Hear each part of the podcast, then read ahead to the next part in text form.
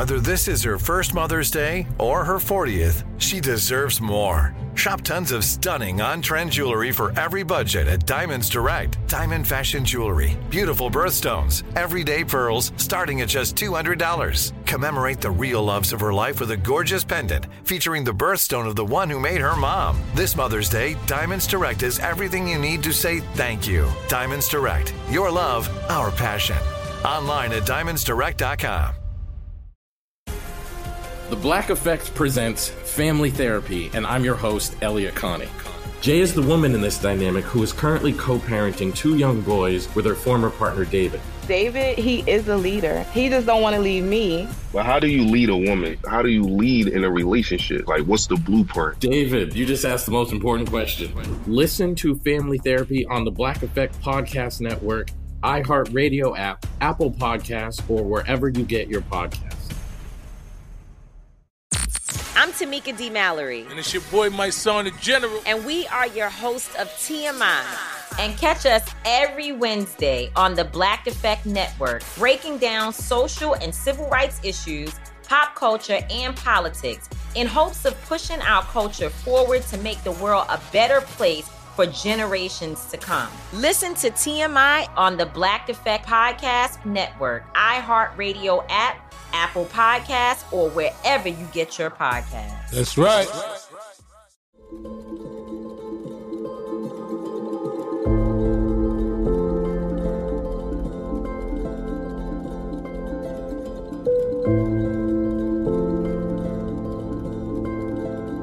Today we have George Bonanno on the podcast. Dr. Bonanno is professor of psychology, chair of the Department of Counseling and Clinical Psychology, and director of the Loss Trauma and Emotion Lab at Teachers College, Columbia University. He's the author of The Other Side of Sadness and The End of Trauma. George, so great to finally chat with you on the Psychology Podcast. It's great. I'm very, very happy to be here. I'm happy uh, to, to you invited me. Thank you. You know, we have uh, a lot to talk about, and this topic that you study is uh, is extraordinarily germane to the moment that we live in. It's interesting because I think that uh, if I read your book correctly, you said you started writing it before the pandemic hit, so you almost had to kind of add that extra chapter at the end about the pandemic. Is that right? How did that How did that come about? Yes. Well, I, w- I was working on the book, and I planned to be in Europe uh, for a sabbatical and touring around Europe and giving lectures and working on the book further. So I started the book and I was going to do the, you know, do the bulk of it. And then the pandemic hit and I had to shuffle on home right quickly. So I thought, okay, this would probably, it would probably make sense to include this whole experience in the book as it, as it began to become clear that it was going to be a long haul. So I began um, keeping a diary that was a, a, fortunate decision because then the last chapter of the book is about the pandemic. Yeah, it, yeah. So it's good that you kept the diary, right? Yep. Um, well, before we get into your seminal work on resilience and um, the latest ideas in your new book, let's go back a second because we both shared a mentor, uh, Jerome Singer. Yes. Right? Yes. So you know, may he rest in peace let's talk about uh, that work you did with him a little bit and, and how it how did it lead to work and interest in resilience? Well well that's a very interesting question. Um, how do you go from daydreaming to resilience? Yeah well i didn't do daydreaming no, work with with jerry. I worked on um, really personality and experimental um, but there is a connection. I worked on personality and experimental psychology um, with mm-hmm. jerry. And um, my dissertation was actually a, a very um, a set of studies on what's called dichotic listening, the, the, different inputs into each ear, and it was very um, intense experimental. I was in the lab a lot, creating stimuli, you know, and and by the end of that experience, I decided, and this is how it led me to, to what I do now. I decided I wanted to switch directions and I had a chance to, to go to England, to Cambridge, and do some further experimental work. And I decided, no, I wanted to get closer to what to to really my clinical training into a more applied areas. And then I had an offer from Mardi Horowitz, who was a, one of the original uh, founders of the whole idea of trauma uh, in San Francisco. And um, and I it was introduced to Mardi through Jerry, through Jerry Singer, and um, and so I knew Mardi through Jerry. So Mardi Mardi Horowitz offered me this position out in San Francisco, a very nice position um, and he was conducting bereavement work out there. And I, um, he was asked if I would uh, basically come out and run this study that he was doing, this new study, like be the, the kind of organizer of it. And I was very, I was a little confused by all that because I was really not interested in bereavement. I didn't really know much about it. But this is where the work I did with Jerry really came to the fore. Right? Jerry always used to say, Where's the data?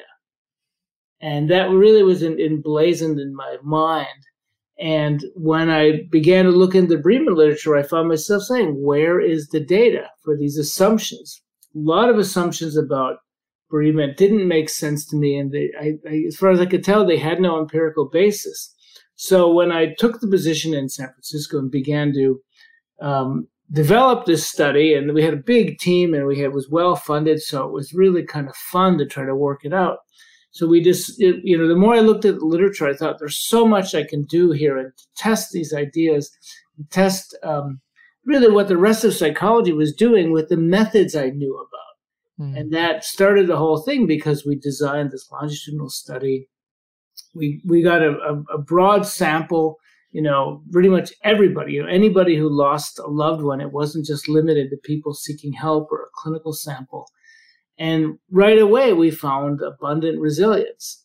We didn't use that word yet, mm. but we, you know, and but we we saw it, and we, you know, we didn't know what quite to make of it, and we we were very, I think, I, I was a little reluctant about where we would publish this and how it would be be responded to but we were able to publish this work in, in some of the top journals in, in mainstream psychology. We continued to do that work, and eventually, I, I, you know, shifted over to doing trauma work more broadly. But it really all came from this whole idea that, that I learned from Jerry Singer. Mm-hmm. Where's the data? That is so cool. You know, I never heard that story before, so I'm glad I asked you that question. and and it's it's nice to think that Jerry played a, a helping hand in this seminal resilience research. I never even knew that. You know, yeah. he could he contributed to it. Um, so I, I, do want to ask you, you know, why why is the conventional wisdom about trauma so wrong? That's a great question. I think it, it I think there's at least three sources um, that led us to somewhat astray. I mean, there was, you know, trauma has a really curious history. There, there was hardly any mention of trauma in the historical record until really the 19th century, which is very mm-hmm. interesting.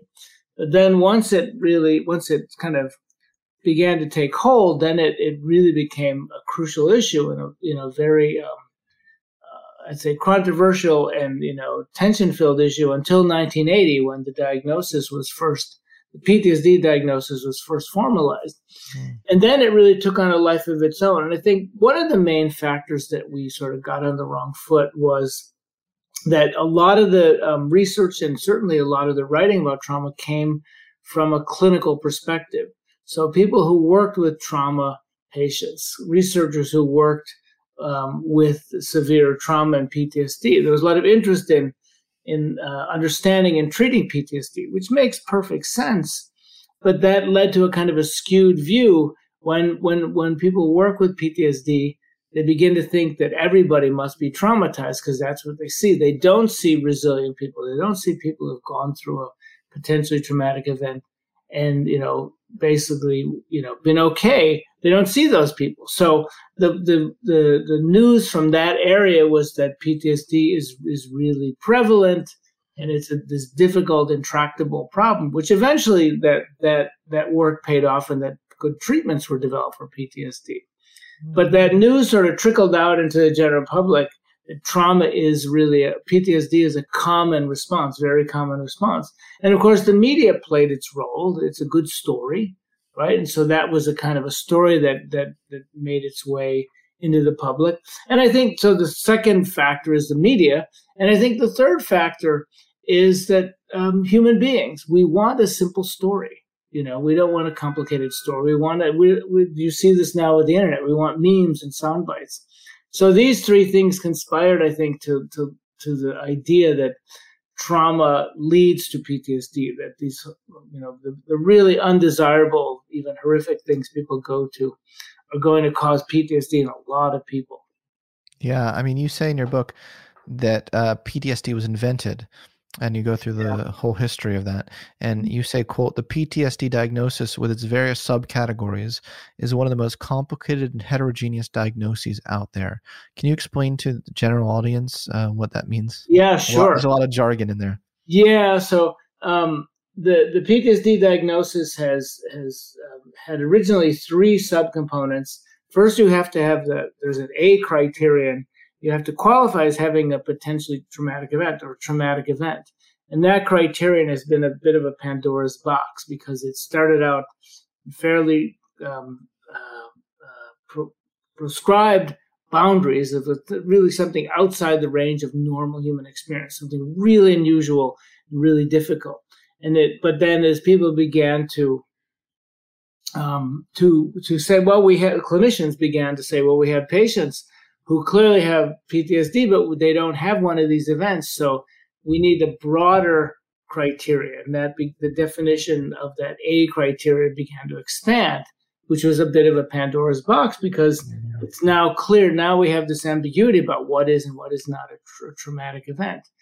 After you get over that hurdle, then there are three subcategories, and it's a bit of a menu-driven approach. You need one of these, and three of these, and two of these, etc., from these different categories and um, that leads to a kind of almost impossible number of combinations of possible symptoms. So that one person may get the diagnosis and have these cluster as long as they meet those criteria and another person may have these cluster. And you can literally have uh, hundreds of thousands of these different combinations. So it, it looks like you know people, too many people can have the ptsd diagnosis and have very different profiles. That got even worse with the latest incarnation of the DSM, the, the, the basically the, the, the um, Bible of mental disorders that the American Psychiatric Association puts out.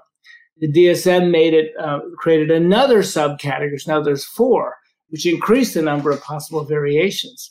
So that's a that's a real problem because you have too much heter- heterogeneity. Simply means too many different variations. Yeah, that that's for sure. Um, and you found that that resiliency is not necessarily the opposite of psychopathology. Yes. Right. And I yeah. think that's interesting um, because uh, some people kind of may view them as opposite ends of the same pole. And so I'd like you to explain that and also explain, you know, how resilience can come across in um, sudden, unexpected ways. Well, so the, the, the idea that resilience is not necessarily the opposite of psychopathology, PTSD, in the work that, that I've done for the last 25 years, we we we follow people over time, and we use we use my own data and other data we can get our hands on, and we we look for patterns over time, and we find that there's a handful of these typical patterns. One of them is chronic psychopathology. But what, what I mm-hmm. like about that is that having defining as a trajectory is we don't need the PTSD diagnosis, and, and the mm-hmm. PTSD diagnosis has many flaws so we have this diet. We can we can identify a pattern of chronic psychopathology that's really just a trend in the data, irrespective of the diagnosis. Then we identify a pattern of resilience, which is really, we call it a stable trajectory of healthy functioning.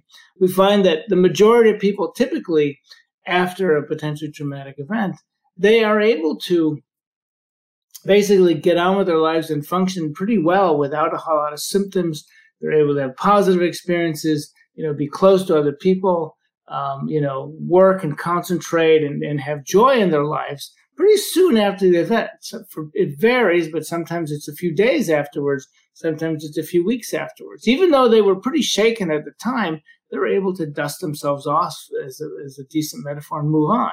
But those are not the only two patterns. We also find some people who have a lot of trauma symptoms early on and they struggle sometimes for months and then they gradually begin to get better. It might take them a year or two. We find that pattern.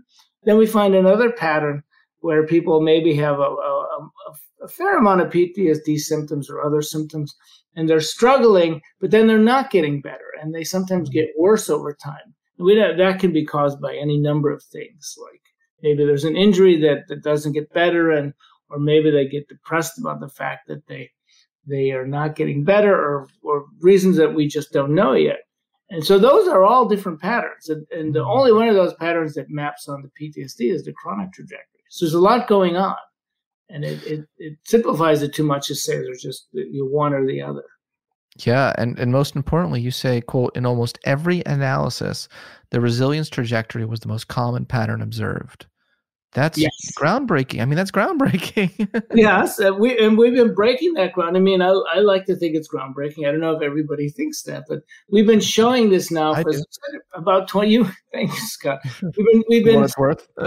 we've been showing this for about 25 years and it mm-hmm. has gotten a lot of traction within the profession and you know it, it, it's really been sort of i think at this point it's almost irrefutable we've just shown this so many times and one of the studies we did we, we reviewed all the studies i think we've reviewed 67 different analyses that showed the same thing in all kinds of different events and the, the mean across those events was about two-thirds so about two thirds of the people in all those different studies uh, showed this resilience pattern.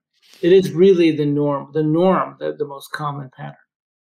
That's really, uh, yeah, really important to, to note that. Now, your work predates the work in the field of post traumatic growth. I noticed that you don't talk about the post traumatic growth uh, research too much in your new book. I'm actually just having Richard Tedeschi on the podcast on Monday. So it'll be nice for him to follow your episode. Yeah, yeah. Uh, and so, can you just tell me what you think of the post traumatic growth literature? Be honest, yeah, yeah. and um, and tell me, you know, like in a way, aren't you kind of like one of the founders of the field inadvertently? Like, I know that you don't explicitly work in that, but I wanted to ask you, like, don't you see yourself as uh, laying a strong foundation for that work? Um, I don't know. I'm a little ambivalent about the concept, and I think in part um, this is back to show me the data. Um, there's a lot of, I mean, basically people report growth, but it's hard to know what that really is because the people typically reporting growth are the people who show the, the most severe symptoms. And um, there are some studies that measure growth a little bit differently, and I do find evidence for it. And, and to be honest, it's hard to believe that there isn't growth from these, you know, growth from adversity.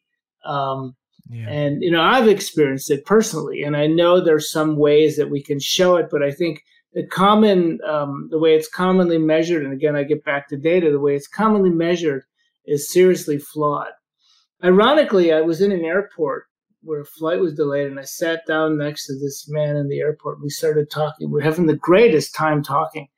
And um, I asked him who, you know, at one point we got around to introducing ourselves, and he was Richard Tedeschi and um, he was a super nice man, right? And so he, and, and, at that time, I was openly critical of the concept, um, and he knew that. so it was kind of funny. We'd sit down together. You know, I, I just to, to, to say it more briefly, I, I think it's real, but I think we don't know how much, and we don't know what it really is yet because we haven't been able to, to track it or tap it so well. Well, on first blush, it looks like your research program and findings are very well aligned. Although, I suppose I should ask, what is the difference between resilience and growth? I mean, yeah. that's kind of the key yeah. Thing. If we can really operationalize those two. Yeah. So I actually wrote a paper once called "Post Traumatic Growth and Resilience: Two Sides of the Same Coin or Different Coins." I think that was the title. That's exactly what I'm asking you. yeah. So I think that um, I think that resilience is not the way I, we look at it is not post traumatic growth. It's basically okay. people going back to where they were, in a sense, before um, before the event. They're doing well before the event. As we track people before and after events, they're doing well before an event. Something happens. There's a little perturbation, a little disruption for maybe a couple of weeks, and then they're back to being okay. Um, I don't think it's necessarily true that some of those people haven't grown um, but it, but I don't know. I, I don't think we actually got got at that in a very good way. We haven't. We don't know how to measure that. Is what what I, my assumption is. So gotcha. that's what that's the um, the way. That's how I, I think of it. That they're they're not they don't necessarily overlap, but at least for some people they might.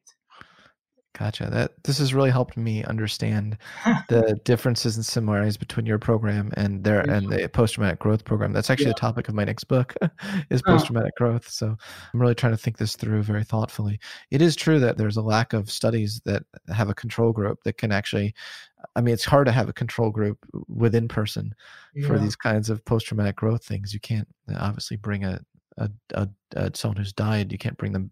You can't do that. Control yeah, conditioning you know So it's uh, it's tr- it's it's tough to to actually scientifically answer the question. Would they have been, uh, you know, are they better off uh, in in terms of some areas of growth than if yeah. they didn't have the situation? Um, so yeah, so the jury's still out, and uh, the science, you know, let's listen to Jerome Singer. uh, you know, the, let's let's look at more data.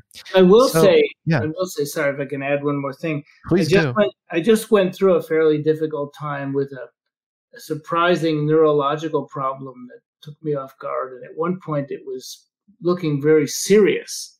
Hmm. And somehow during that, during dealing with that, I had these kind of series of epiphanies where I realized I'm going to be okay. You know, I can I can use some of the tools I've worked with and some of the tools I've written about in the book and just cope with this one piece at a time. And then I was almost almost happy at that point. You know, and I really I realized this is really a kind of a growth experience. So in this mm. adversity was definitely a growth experience. And I think that's the kind of thing that that that people really mean when they talk about growth and and and I'm not sure we get at that, but I you know I, I think that's that's real. You know that kind of thing is real. Well, I certainly think so, and I think that uh, uh, humans, in a lot of ways, need to overcome adversity in order to have meaning in their lives. Yeah. Uh, we don't really get uh, terrible meaning from statically positive experiences. Yeah. Although maybe we do, maybe we do, but not to the same sort of degree. yeah, um, not to the same degree, I don't think. Yeah. Yeah, or flavor. Um, so, what is the resilience paradox? Okay, the resilience paradox, which um, is very, um, I don't know if happy is the right word, excited may not be the right word, but that was it was an important turn for me. I've been trying to understand this for years. So we know we know we can identify people who show these resilient outcomes. They're resilient to these highly aversive events, these potentially traumatic events. So we can identify those people we can mm-hmm. identify the things that correlate with that outcome the things that happen early on.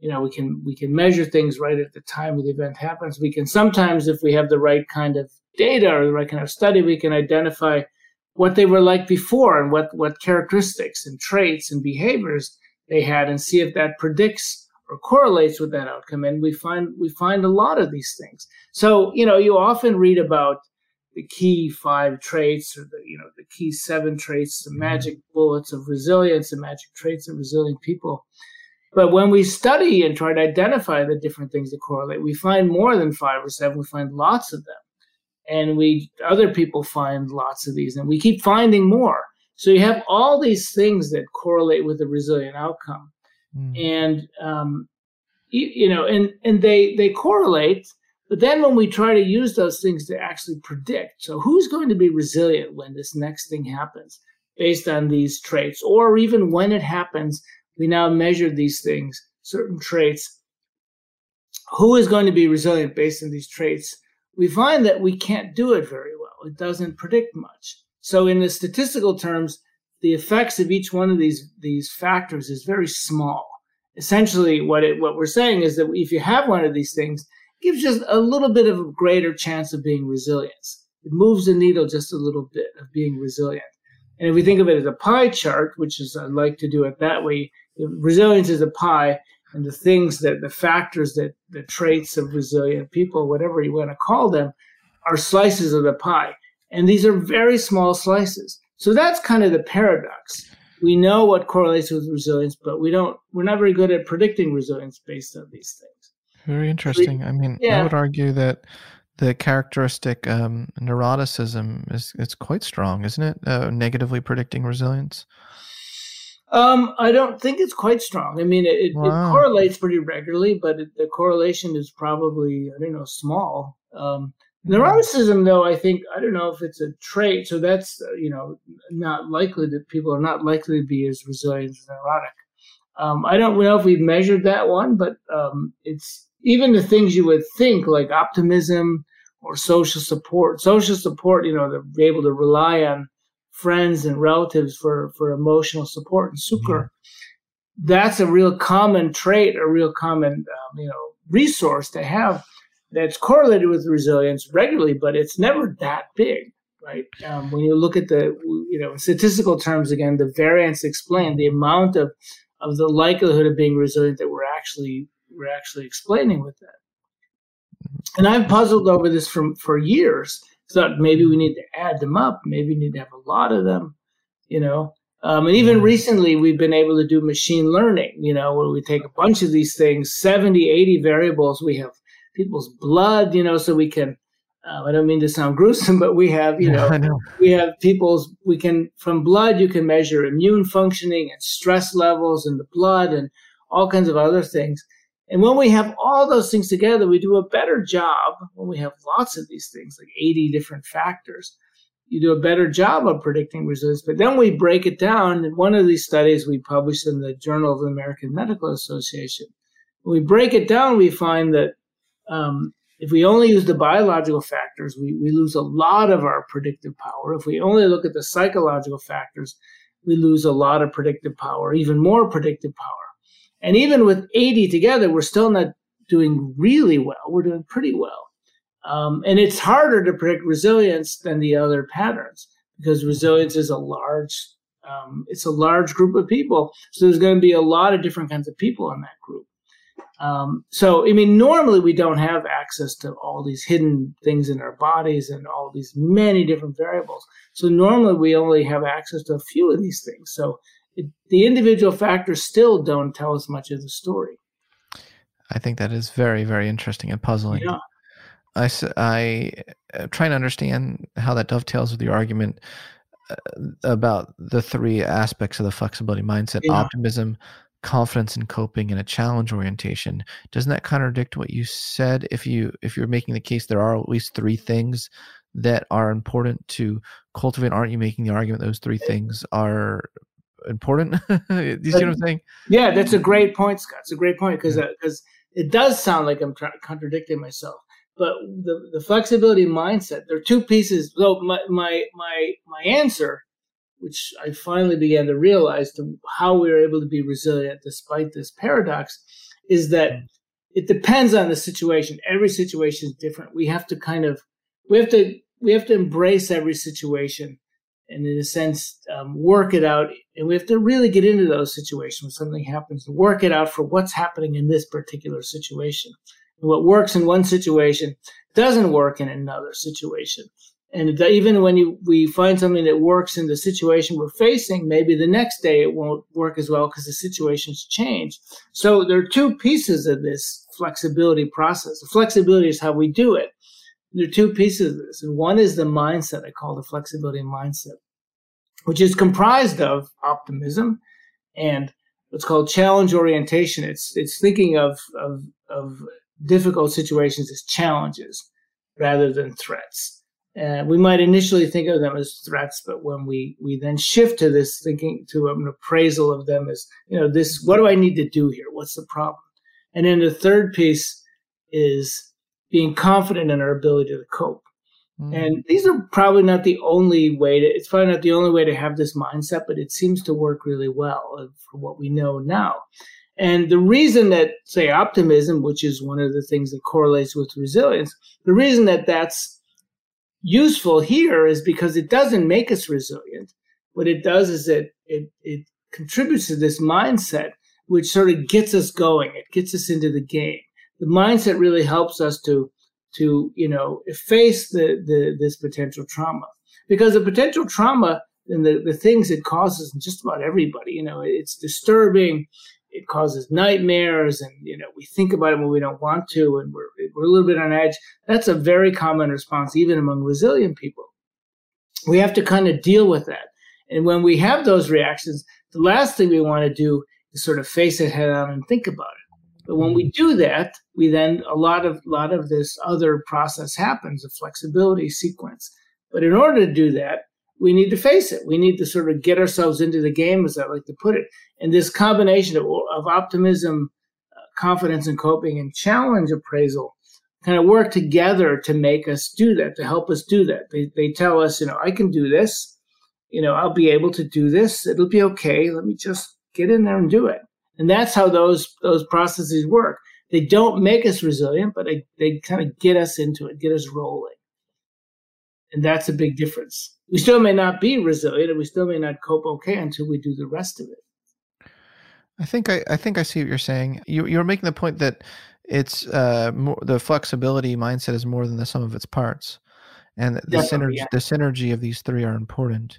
Yeah. Now, is that has that been empirically tested that hypothesis? Like in the sense, like if you want to get nerdy for a second, like um, statistically, have you put these three in a sort of multiplicative sort of way um, within a person?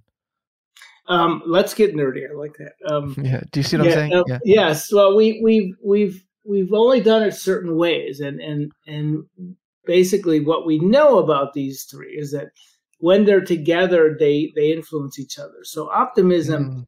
gives people people become more confident, and this has been done largely with a, with a, a technique called path analysis.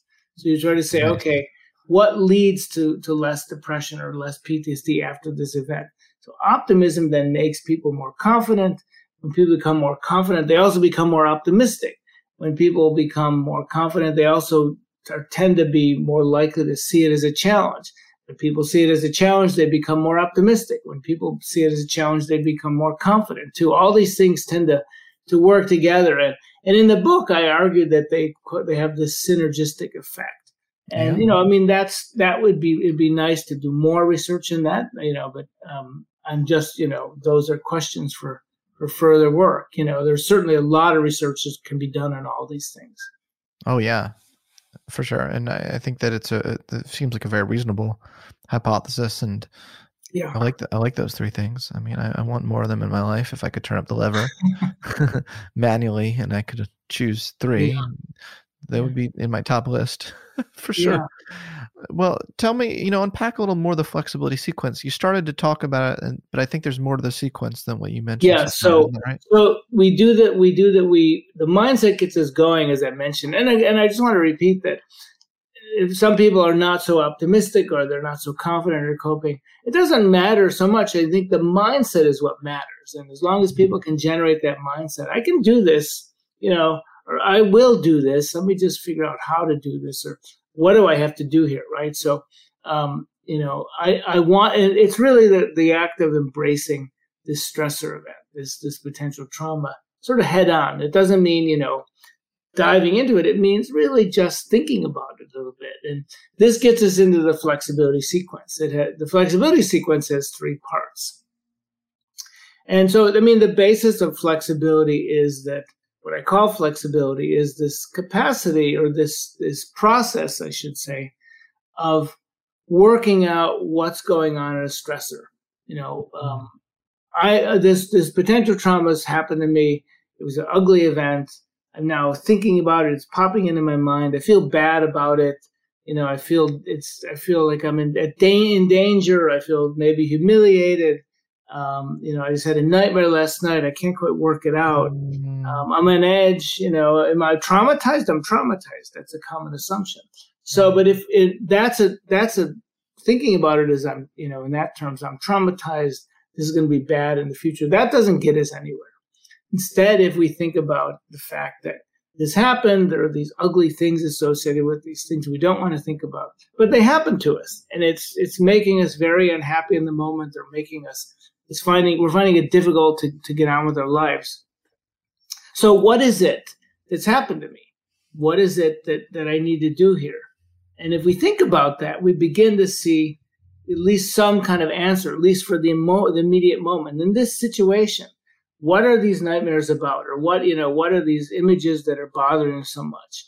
And when we see when we think about that, we can then think about what can I do about it? What is it that I need to do? And we might decide, okay, I need to find a way to get this off my mind.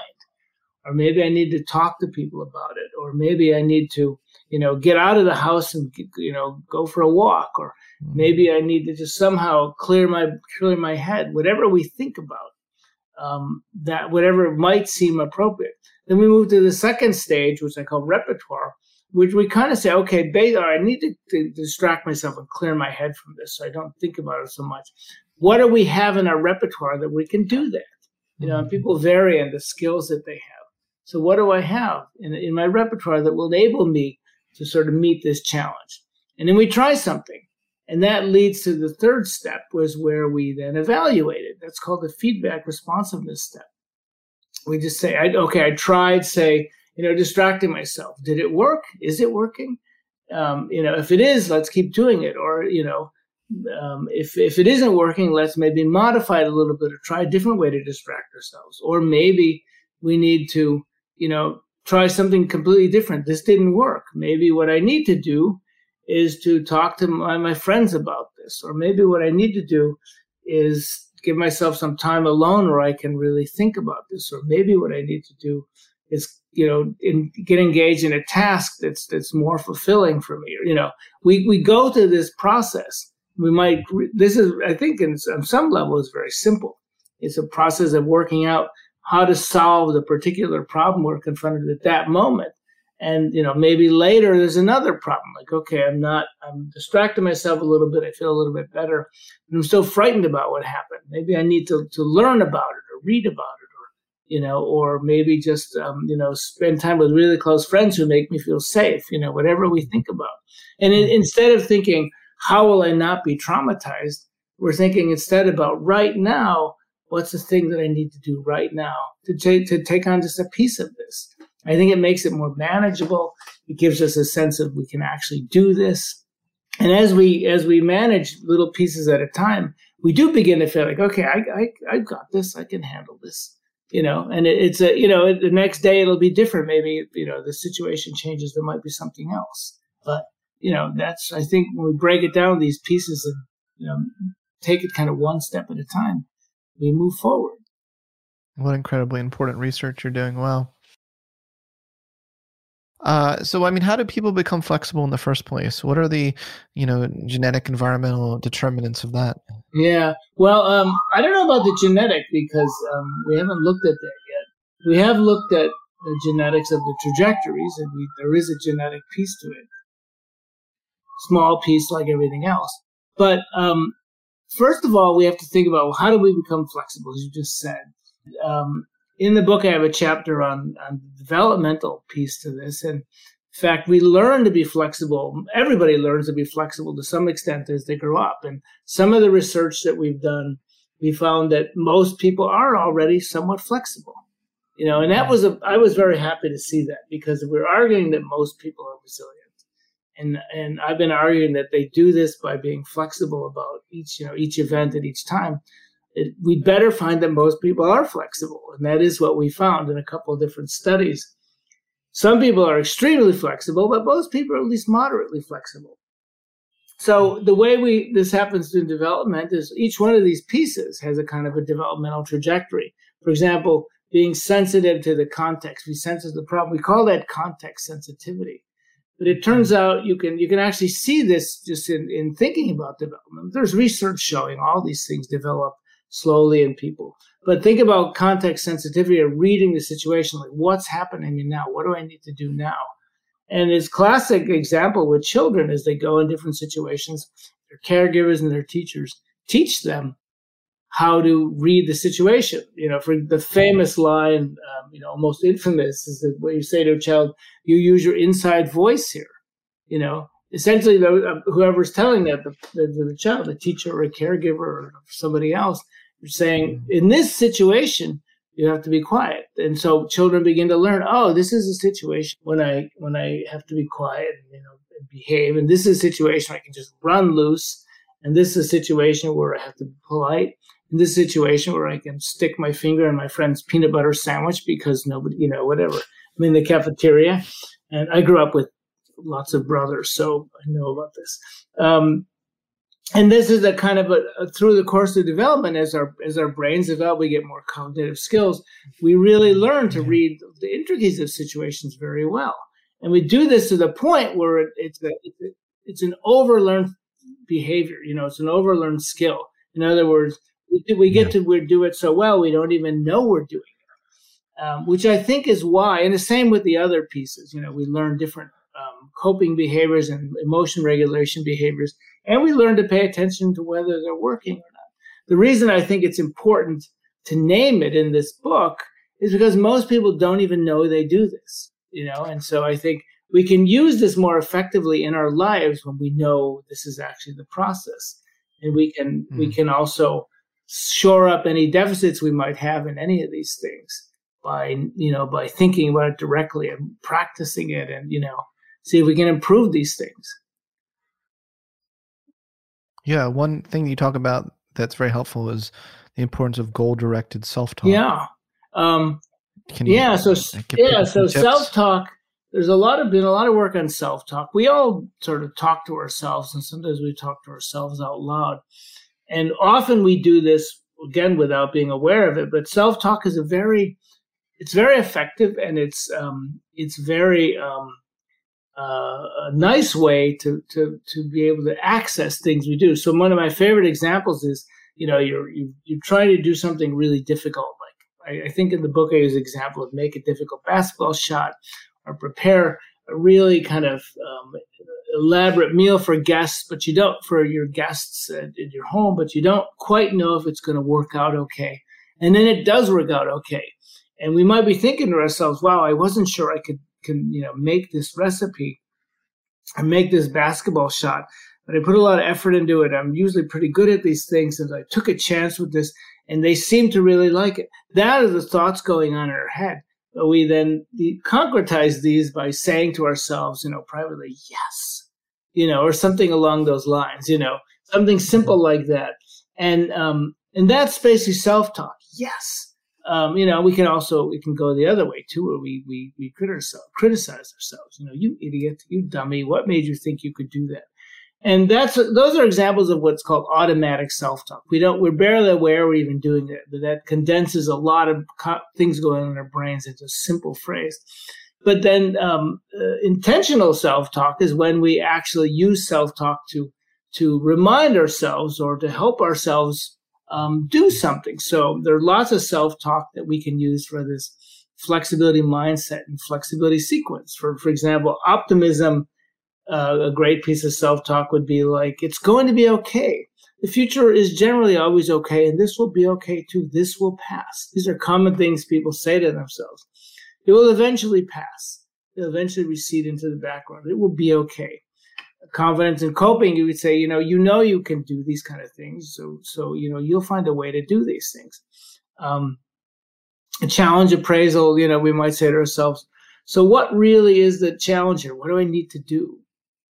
And the same, I think that sort of leads into the, the flexibility sequence. The, the self-talk for the flexibility sequence might be like for the context sensitivity is is kind of what I just said for challenge appraisal. What's happening here? What do I need to do? What is it that's bothering so much, me bothering me so much? And then the flexibility sequence, uh, I'm sorry, the, the repertoire part is what am I able to do? What am I good at? What can I what can I use here that I am able to do? And then the last part, really, the, the, the feedback part, the part where we sort of decide how it's working, is basically simple. We just say, is this working? Is this does this seem to like is the problem still there? Did I did I do it? And those are, you know, in the in the book I, I listed a chart of these sort of basic self-talk for these for the sequence and the flexibility mindset, and then a few other examples. And then, you know, I, I suggest people can make up their own if they're not comfortable with these. And of course, there's another kind that um, uh, Ethan Kross has done a lot of work on, on what's called um, distance self talk or objective self talk. Mm-hmm. And then in that mm-hmm. case, you talk in the third person. You use your own name. So you might say, you might say, for example, you know, Scott, you can do this. Or, you know, Scott, you've done this before. You know, you can do this. You know, things like that. And that's very effective, actually. Yeah, I think that relates to like Kristin Neff's research on self compassion, mm. she often says, treat yourself, you know, uh, like you would treat a friend mm. and say, be like, Scott, you know, like, I love you, you know, you can do this. Yeah. Yeah. Yeah. Yeah. yeah. yeah. And I think also when you speak in, in, about yourself in the third person, there's a certain kind of, uh, you can applaud yourself much more easily in a sense, or, you know, or, or remind yourself that you can do things. You have done things and you're good at some some things you know? Yeah yeah for sure. Uh, well are there any other uh, tips for being able to boost your flexibility mindset and your the the whole sequence that you're talking about um, other than self-talk and what you've talked about already? Well i think um, one of the things we've learned that we haven't used this this whole thing in any kind of training or intervention yet, although some colleagues of mine have. and mentioned that in a kind of a loose way. One of my colleagues, uh, Wendy Lichtenthal, who's um, in the book I talk about her, she's a she's a, a really really terribly talented cl- clinician. She's really good, and um, she works with people under great duress. And um, she has been experimenting with trying to, you know, talking about the, the flexibility sequence primarily, and um, you know, so having people step back a little bit and think about the sequence. And uh, again, you know, it's it's really focusing on what's happening in the moment rather than the, the, the, the whole you know broad spectrum, which is often looks really bad to people. Instead of focusing on the moment, what you can actually do, and before you know it, you've actually gone through a lot of the pieces that will make it so it won't be so bad. Mm.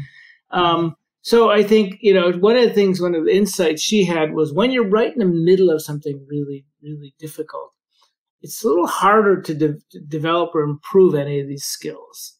And I think of them as skills. So I think it would be really, a really um, a, a, very um, uh, uh, good way to, to use this this work is to is to do this sort of in our daily life, you know, and to start to begin to think about, you know, what's happening to me right now? Why am I so upset? Which is, you know, we're, often, upset about little things through the course of our daily life, and and I found that remarkably when I started thinking about how to teach people to do this, started using it more in my daily life, you know, or you know, I'm I'm unhappy with something. You know, I'm a I'm a I'm a, a parent. I you know I have financial woes or financial stresses. I'm a, a chair of a department. Mm. Um, I you know I um, you know I do all the other things. I live in New York City. You know, where you're liable to get you know on the subway, you're liable to encounter some strange situation all the, you know at any moment. And sometimes those things are deeply upsetting, and you find yourself feeling really bad. And you can then at that point just say, okay, what's happening? Why what what's really bothering me about this? I know this this guy said something to me or, you know, insulted me on the subway or, you know, but what what's really bothering me about that and what can i do about it you know what am i able to what what are the ways i can deal with this and you know trying out things and that's it's very effective because you begin to learn more more you know learn better how to use these these skills and also to improve them if you need to. We there, there's a lot of research showing these individual pieces can be improved. That's good news. That's good news. Yeah. in in everyone. Um, I would think so. I mean, you know, the um, I think we what we've what we found is that the people who are not doing well in their lives typically have deficits in one of these areas, not all of them, in one of these areas that was a kind of an unexpected finding in our research. Mm. So I think if we just we try to use these different processes and these different abilities in our daily life, we might quickly find out where we have the, the sort of the weak spot, and then we can try to work on that part. And you know, and we we we can think about it, try it, you know, delve into it a little bit more. And I think I think all of these things can definitely be improved, probably in anyone. I would say. Mm. Okay, again, that's good news. Okay. Yeah, and, and yeah. Did you want to say something? Oh, I don't know. You know, I mean, that's not anything we've ever tested, but I, am confident about that. I think for most people, it's probably there's within their reach to improve, especially if we know if we can identify where we have our weak spot, that we can focus on that. How much has your research made contact with the work on hope? You know, like Shane Lopez's work on hope. Um, not at all, as far as I can tell. I mean, we, you know, we've been very busy, and um, you know, there's a lot of room. We're always looking to expand in different directions. Cool. Um, you know, yeah, and you know, I mean, where I'm going in the future is really this flexibility sequence and the mindset. Try to unpack it more and learn how it works. And you know, when we first proposed these things, it wasn't that long ago. I first proposed the flexibility sequence about eight years ago only, and, um, and at the time I thought, well, if this doesn't last, it means that somebody's improved it. And it's still kind of the, the way to think about it. And it still has mileage of still getting me places, you know, I'm still trying to understand it better, but I'd be happy if this, you know, progressed in a totally different direction or simplified or got more complex, whatever it is I want to find out. Mm. we're going to be studying that in the future, I think. A true scientist. Yeah. Where's the data? yeah, exactly exactly. So, and then there was a global pandemic. That's the title of your last chapter. Yeah. Um, so the pandemic hit while you were writing the book in 2019.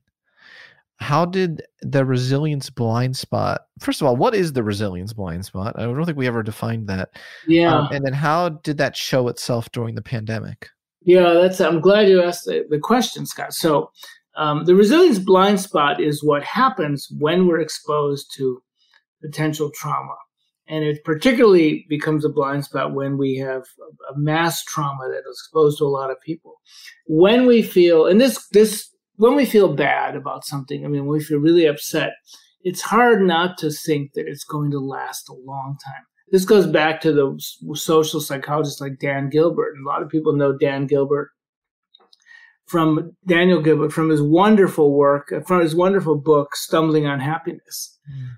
Which was just a really excellent book, very readable. And you know, he had done all this wonderful work on affective forecasting, which basically showed that when we feel bad, when we feel fear, when we feel anger, it doesn't feel like it will go away in 20 minutes or an hour. It feels like it will last, you know, for days and weeks. And the same thing when we feel positive things. We it just seems like it will last forever. So when mm-hmm. when when a, a traumatic event happens, a potentially traumatic event, as I like to call them, it feels like, oh my God, I'm traumatized now. I'm going to be this way for a long time. And I, I, have many friends who have told me this same thing. You know, when they they've been through something and they they they start having nightmares and start having intrusive thoughts and they're anxious, that they're traumatized now. And that's that's just basically not true. At least not in the first week. That's really just it's a normal reaction. And those reactions can be useful, but it's at that time that we can really do the work of moving on and getting beyond it and um, but that's the resilience blind spot that when we when we're feeling these emotions we can't even see resilience and when it happens on a mass scale say with the, the covid virus or 9-11 mm-hmm. we um, we we begin to think everybody's going to be this way and yeah. and i wrote about this recently in an article in one of the major newspapers i think it was the wall street journal if i can name names mm-hmm. um, and I basically talked. It was on the anniversary of 9/11, the 20th anniversary. And I called it the the the lessons learned from 9/11 and the lessons we keep relearning. And 9/11 was a was a perfect example of this. You know, 9/11 was a horrific event, obviously, and it. I was in New York at the time, and it was really a distressing event. I was having nightmares. I was, you know, on edge like so many other people in the city. But the predictions, you know, the research began, studies, surveys began to um, happen you know, within days of 9/11, and they they predicted a very dire outcome. You know, mm. huge portions of the population were feeling distressed and anxious. People in New York were already showing PTSD symptoms. Lots of people, and it led to these sort of you know announcements um, that you know we're headed for an enormous mental health crisis. And the the the uh, Federal Emergency Management Agency FEMA um, allotted well over $100 million. I don't remember the exact amount, it was well over $100 million to New York so New York could provide free therapy to any and all comers. And it, after, you know, a few months later, a lot of those that the stress in those trauma systems disappeared or they, mm-hmm. they were gone. People weren't feeling that anymore. And people didn't want the psychotherapy and, uh, or, you know, the, the treatment for 9-11, the emergency treatment and they hadn't spent a lot of the money. So initially they spent it on advertising, you know, like it was essentially saying, come on, you really know you need treatment, but you're afraid or mm-hmm. it's stigmatized. I don't remember the exact wording of these ads. I'm paraphrasing, but it still didn't happen. And, and a lot of therapists were confused and, you know, were trying to find customers and, but people were basically kind of over it. I still remember I mentioned this recently. I forget where I mentioned it, but about a month after 9 11, I was on the Columbia campus with my children. And there were no airplanes in the sky because all commercial flights out of New York, in and out of New York were, were stopped. The only thing we saw were military jet fighter planes in the skies. Mm-hmm. And it was disturbing, you know, not to see these airplanes because where I live in Manhattan, it's in the flight path. So either the planes are flying up the Hudson to the east, I'm sorry, to the west, or, you know, up the, um, up Brooklyn and Queens to the, to the east or right over my head in Manhattan. And no, there weren't planes in the sky. Then about a month later, an airplane, a commercial airplane, flew right over the campus. And I looked up and I felt this surge of, of I don't know, relief. And I looked around and everybody on the campus was looking up at that plane and showing this great surge of relief that I was feeling. because that plane signified we're getting back to normal. You're back. Yeah. So yeah. the blind spot was, in a sense, tells you no, that's not going to happen. So um, mm. when the pandemic hit, I was actually um, in, as I mentioned, I was in. Um, I think I was in Norway at the time, about to begin my my trip around Europe by train, and I had to come home. And I returned to New York, and I had to quarantine and I was I was I have to admit I was annoyed by that. I was I was pissed. I was because I had to quarantine, and I you know I felt like come on. I was in Norway. They're not. They're only there. There are fewer people in Norway than entire New York City, right? And and yeah. and you know nobody was really at that time taking the virus very seriously. But then yeah. during my quarantine, by the time my quarantine was over, two weeks, the entire city was in quarantine. By the mm. end of the month, about three or four weeks later, we were up to about 800 deaths a day in New York. It was just shockingly horrible. Yeah, and around that yeah. time, you know, there was a refrigerator truck, a makeshift morgue right down the street from my apartment. There were hospital mm. tents, makeshift hospital tents in Central Park. And, you know, nobody was out in the streets. It was, you know, I used to ride my bicycle a little bit later right down the middle of Times Square. That was just the mm. strangest thing, an empty Times Square. And at that time, say I'll say in early April, there were all kinds of, of again the same lesson from 9/11. There were all kinds of uh, pronouncements that we're headed for an enormous mental health, health crisis that we're not equipped to handle. And um, I decided, thought, well, that's the resilience blind spot. That can't be true. It's bad, and people are suffering, but it, this will will we'll get used to this, and we'll deal with it because we always do. And so I wrote a piece for um, the Association for Psychological Science website. They'd asked me to do this, just some of the points that, uh, that they called it an expert commentary. I was flattered by that. But they, they, you know, being that I study resilience, they asked me to, to, to say, what does psychological science tell us about this? And I made some of the points I've made just discussing with you right now. And I again said, we're going to get through this because we always do. And in fact, we we have, you know, there everybody I think is still stressed out. It's a it's a long term stressor. A lot of people have had, including myself, have had physical problems that are that are basically not tied to anything, but they're clearly stress related. You know, um, small pains or you know small difficulties. That my doctor told me there's so many people coming in now for these unexplained physical problems. These are stress related problems. And we've had, been under this kind of stress for a long time, but we have dealt with it. We have coped with yeah. it one way or another. You and I are talking right now. We're on Zoom. Um, we're not on Zoom. We're on SoundCloud, but Here we're we talking um, and we're dealing with it, and we're having a decent conversation. I can see your face, and you can see my face, and yeah. we're smiling sometimes. You know, I mean, we're getting sometimes. by. You know, you know, that's I think that's the lesson. And I think we'll learn this again the next time something happens, unless we start paying attention to, to this pattern. Absolutely. And hopefully, the tools in your book will also offer people a good toolkit for dealing with any sort of future things that arise, so. future yeah, challenges. George, thank you so much for your really seminal work in the field. I am a great admirer, as you know, of the research you do, and, and I really believe in the importance of it um, now more than ever. So thank you so much for chatting with me today and for the work Scott, thank you. I, I thank you very much for this conversation. It was very nice to talk with you. Thanks for listening to this episode of the Psychology Podcast. If you'd like to react in some way to something you heard, I encourage you to join in the discussion at thepsychologypodcast.com. That's thepsychologypodcast.com. Thanks for being such a great supporter of the show, and tune in next time for more on the mind, brain, behavior, and creativity.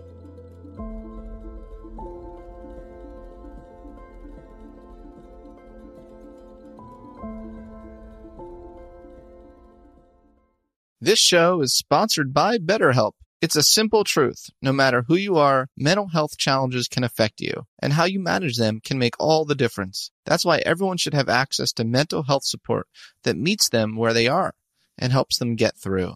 BetterHelp provides online therapy on your schedule. It's flexible, simple to use, and more affordable than in-person therapy. Connect with a licensed therapist selected just for you. Learn more at betterhelp.com.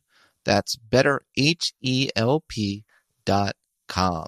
I'm Diosa. And I'm Mala. We're the creators of Locatora Radio, a radiophonic novela, which is a fancy way of saying a, podcast. Welcome to Locatora Radio Season 9 Love, Love at, First listen. listen. This season, we're falling in love with podcasting all over again. With new segments, correspondence, and a new sound. Listen to Locatora Radio as part of the My Cultura Podcast Network, available on the iHeartRadio app, Apple Podcasts, or wherever you get your podcasts. The Black Effect presents Family Therapy, and I'm your host, Elliott Connie. Jay is the woman in this dynamic who is currently co parenting two young boys with her former partner, David. David, he is a leader. He just don't want to leave me. But how do you lead a woman? How do you lead in a relationship? Like, what's the blueprint? David, you just asked the most important question. Listen to Family Therapy on the Black Effect Podcast Network, iHeartRadio app, Apple Podcasts, or wherever you get your podcasts.